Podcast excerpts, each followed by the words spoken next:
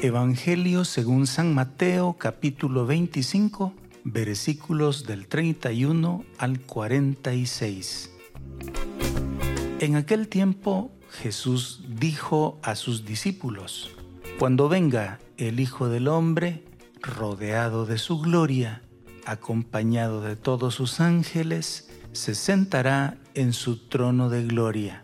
Entonces serán congregadas ante él todas las naciones, y él apartará a los unos de los otros, como aparta el pastor a las ovejas de los cabritos, y pondrá a las ovejas a su derecha y a los cabritos a su izquierda. Entonces dirá el rey a los de su derecha, vengan benditos de mi Padre tomen posesión del reino preparado para ustedes desde la creación del mundo, porque estuve hambriento y me dieron de comer, sediento y me dieron de beber, era forastero y me hospedaron, estuve desnudo y me vistieron, enfermo y me visitaron, encarcelado y fueron a verme. Los justos le contestarán entonces, Señor, ¿cuándo te vimos hambriento y te dimos de comer? ¿Sediento y te dimos de beber? ¿Cuándo te vimos forastero y te hospedamos? ¿O desnudo y te vestimos? ¿Cuándo te vimos enfermo o encarcelado y te fuimos a ver? Y el rey les dirá, yo les aseguro que, cuando lo hicieron, con el más insignificante de mis hermanos, conmigo lo hicieron. Entonces dirá también a los de su izquierda, apártense de mí, malditos, vayan al fuego eterno, preparado para el diablo y sus ángeles, porque estuve hambriento y no me dieron de comer, sediento y no me dieron de beber era forastero y no me hospedaron. Estuve desnudo y no me vistieron. Enfermo y encarcelado y no me visitaron. Entonces ellos responderán, Señor, ¿cuándo te vimos hambriento o sediento, de forastero o desnudo, enfermo o encarcelado, y no te asistimos? Y él les replicará, yo les aseguro que cuando no lo hicieron con uno de aquellos más insignificantes, tampoco lo hicieron conmigo. Entonces irán estos al castigo eterno y los justos a la vida eterna. Palabra de Dios, gloria y honor a ti, Señor Jesús. En la reflexión de este día voy a resaltar tres puntos importantes. El primero es el juicio final. El juicio final, la segunda venida del Señor Jesús, es algo que está claro en este Santo Evangelio. ¿Cómo será esa segunda venida? ¿Cómo será ese juicio final? Jesús mismo nos dice, que vendrá rodeado de gloria, acompañado de sus ángeles, que se sentará en su trono. Y entonces serán congregadas ante él todas las naciones. Me detengo un momento aquí para reflexionar que este juicio final es un juicio en donde van a ser juzgadas todas las naciones, es decir, todos los hombres. Nadie escapará a este juicio de la mirada de Dios nadie se escapa, nadie se oculta. Bueno, vale la pena decir que temporalmente podemos engañar a todo el mundo. Podemos pasar por la vida llevándonos de encuentro a todos los que queramos.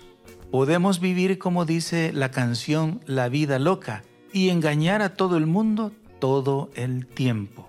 Pero el juicio del que hoy el Evangelio nos está hablando es el juicio final, en donde todas aquellas acciones que han quedado escondidas van a salir a la luz.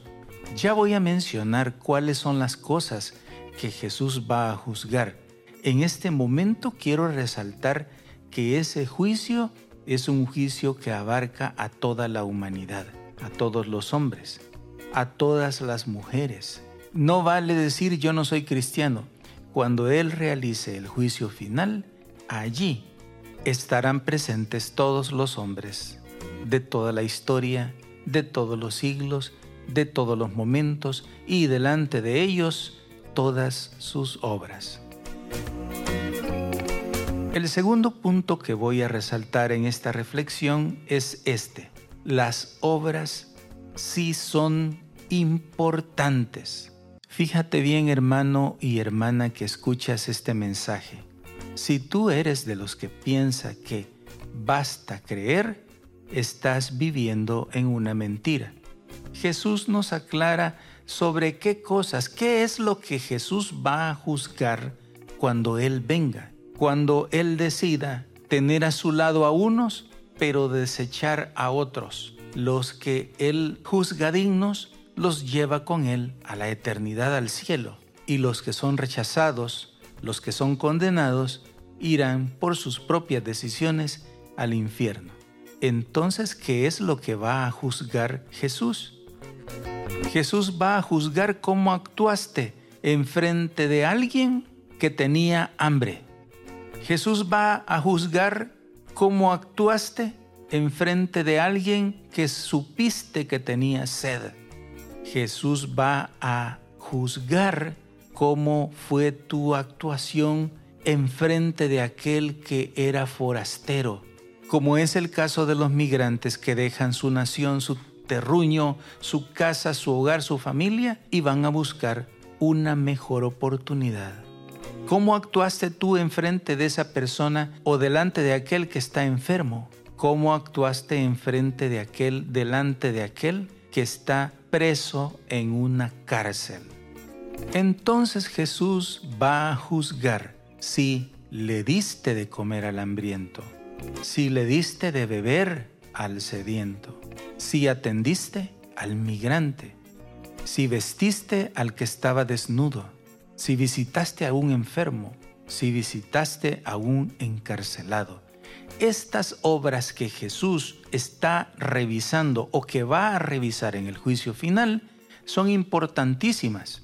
Él va a escudriñar en la vida de cada uno y considerará benditos a todos aquellos que han actuado así. En cambio, a los que no hicieron estas obras con el necesitado, les dirá, apártense de mí, malditos, vayan al fuego eterno preparado para el diablo y sus ángeles. Así es que hermano, de ahora en adelante, la invitación de Cristo es que te fijes cerca de tu casa, que te fijes en tu barrio, en tu colonia, en tu pasaje, allí donde hay gente que está pasando mal, donde hay gente que tiene necesidades, como el caso de los que no pueden pagar el estudio de sus hijos. Allí es donde tienes que ayudar, donde aquellas familias numerosas no pueden tener lo necesario en su mesa para el sustento. Allí es donde puedes ayudar. Cuando veas un migrante, ayúdale. Hazle más fácil, más llevadero el sufrimiento que está viviendo para que no estés en el grupo de los malditos, sino en el grupo de los benditos, de los que han sido misericordiosos.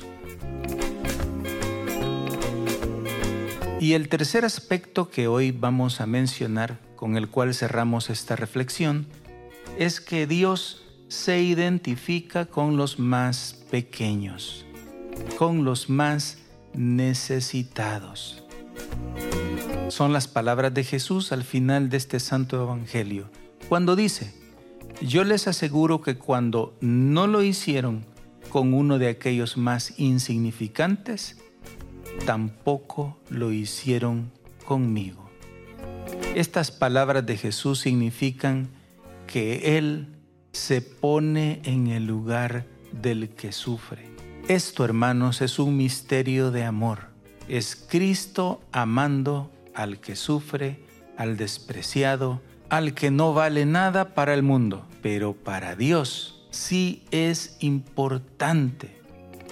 Soy Mauricio Castro de Comunidad Católica Virtual. paz y bien para todos.